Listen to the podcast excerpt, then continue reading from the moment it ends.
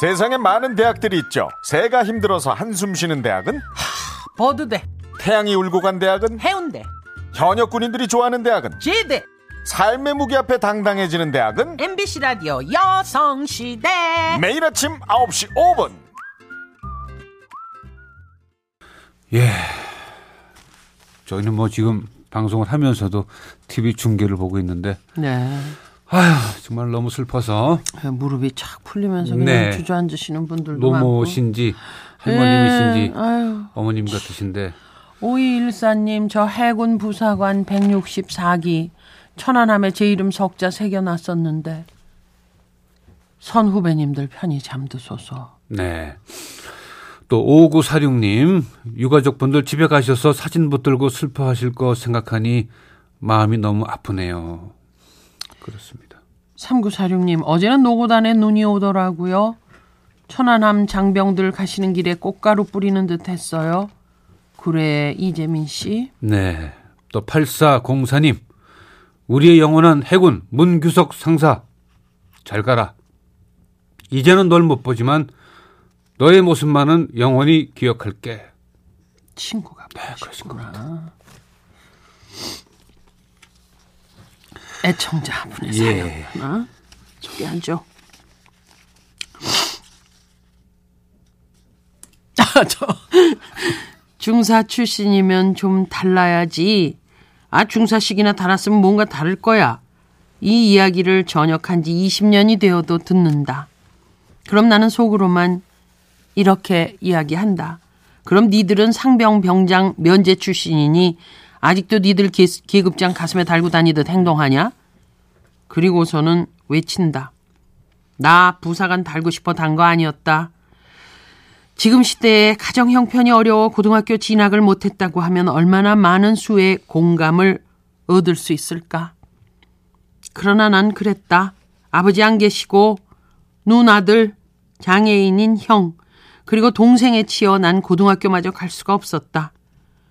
중학교 3학년 때 난 이 다음에 커서 어느 회사에 취직을 할 무렵이 되면 이력서에 쓸 최종 학력이 중졸이라는 글씨가 너무나 두려웠었다. 그래서 선택할 수밖에 없었던 것이 국비 장학생이 되는 것이었다. 고등학교 3학년을 마칠 수 있는 유일한 길. 그 길은 국비 장학생이 되어 고등학교 3년을 마치고 졸업하고 10일 만에 하사 계급장을 달고 입대를 해야만 했다. 생일이 늦은 나로서는 만 18살 하고도 70여일 만이었다. 심하게 말하면 머리에 피도 안 마른 나이에 자대 배치 받아 간 곳은 20여 분만 달리면 강원도에 닿을 경기도 끄트머리였다. 어리다면 어린 나이에 하사라는 계급장은 위로부터는 깡통 계급장이라며 온갖 멸시와 무시를 받고 아래로는 나이가 네다섯 살은 더 많은 병사들로부터 온갖 푸대접을 받는 것도 모자라 매일 저녁 싸움을 벌여야만 한다. 그래도 공부에 대한 열정만은 지울 수 없어 온갖 눈치 속에 책을 보다가 어느 병사의 고자질에 일찍 사관에게 들켜서 새벽 3시 내 손으로 그 귀한 책들을 한 장 한 장 찢어낼 때는 내 살을 도려내는 듯 했다. 그 일이 있은 후 부대가 있던 면 소재지에 나가면 널리고 널린 술집과 당구장의 자욱한 담배 연기 속에 방황을 거듭하며 지긋지긋한 가슴의 황량함도 겪어보았다. 시골에서 고생하시는 어머니께 돈 붙여드리고 어떻게든 적금 한 푼이라도 더 부으려 애쓰며 몸부림을 쳐보았지만 의무복무 5년이 되어도 여전히 펴질 줄 모르는 집안 형편에 일명 말뚝이라는 장기 지원을 했다. 2년여를 더 복무할 즈음엔 노환으로 병석에 누우신 어머니를 보살필 사람이 없어 이제는 원치 않는 전역을 할 수밖에 없었다. 군 생활하며 벌어놓은 돈 집에 다 보태고 나니 어머니는 돌아가시고 난 노총각이 되어가고 있었다. 연애 한 번 할 여유마저 없이 보낸 내 20대가 너무나 서글펐지만 나이는 이미 30을 훌쩍 넘겨버렸다. 취업을 하자니 고졸이란 학력이 너무나 초라했고 다시금 군 생활 하던 때같이 이를 악물고 하루 두세 시간 잠자며 열심히 일을 했다. 사회란 참으로 무서운 곳인가? 군 출신들은 너무나 순진한 것인가? 전세 들어 살던 집 경매로 넘어가고 보증 서준 친구 행방이 묘연하고 어찌어찌 들어온 직장의 부장님은 나만 보면 그 중사 출신이 말이야.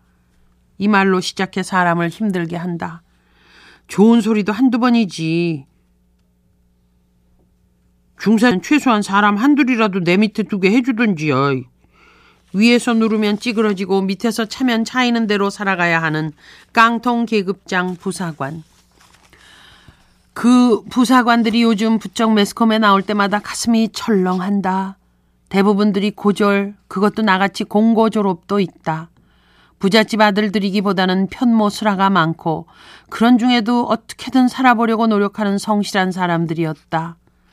왜 청춘이 피어보지도 못하고 쓰러져야 하는가? 올봄이 왜 이리도 봄 같지 않느냐 묻지 마라. 어찌 봄비인들 살포시 올 수가 있으랴. 한여름 비보다 더 거세게 바람도 세차게 불어댈 수밖에 없지를 않느냐. 한낮이면 덥다 덥다를 외쳐야 할 5월이 내일 모레인데도 아직 서늘한 기운 역력한 이유를 묻지 마라. 어찌 따스한 봄날일 수 있으랴. 저들의 원혼이 어찌 따스한 봄날일 수 있느냐 말이다. 고생 바가지인 저들을 하늘이 그만 고생시키려 일찍 데려갔다고 하려 해도 피지도 못한 청춘을 누가 보상하리. 시신마저 찾지 못한 저들은 컴컴한 서해바다 어디에서 있는 것이냐? 어디에? 빛나는 장교도 못 되고 원사가 최고 계급인 부사관. 그렇다고 2년여만 지나면 사회에 복귀할 병사들과는 생각이 많이 다른 부사관. 부디 저 세상에서는 우리 부사관의 책무인 장교와 병간의 교량적인 역할 버리고 우리도 마음껏 앞서 보기도 하시게나들. 언제나 넘치는 기쁨으로 못다 핀 꽃봉오리를 마음껏 피우시게나들. 네. 이번에 부사관들이 많이 세상을 떠나서 아마 부사관의 그 선배가 어, 부사관들의 마음과 그 심정을 아주 잘 보내주셨네요. 중간에 껴서 뭐 교량 역할도 하지만 예. 그 힘든 네. 부사관들 저희가 뭐 저도 뭐그 해군부대에서 다 아픔이 봤죠. 네. 네, 그렇습니다. 그 가정사들도 다 비슷 비슷하시고 네. 아, 양창수 씨, 양창숙 씨 다시는 이런 슬픈 일이 안 일어났으면 좋겠습니다. 유가족들을 생각하니 감히 가슴 아프다는 표현도 쉽게 못하겠습니다. 0890님 대한의 아들들아 차디 찬 곳 말고 편한 하늘나라에서 편히 쉬길 기도한다. 네, 5270님 부사관 여러분 그대들은 대한민국 국군의 허리입니다. 2650님 천안함 46명의 우리의 아들들이 새 집에서 영원히 쉬시길 빕니다. 네, 또 8190님은 어떡하죠? 그들이 영원한 안식처에 드는데 더는 볼 수 없고 더는 만날 수 없음을 명복을 빕니다. 6118님 천안함 병사들 고이고이 잠드시고 함께하는 부모 형제분들께도 위로를 보내고 오래 기억할게요. 네, 8899님은 천안함 병사들의 명복을 빕니다. 아울러 금양호 선원 분들도 안타까운 죽음입니다. 좋은 곳으로 가실 수 있게 되기를 바랍니다.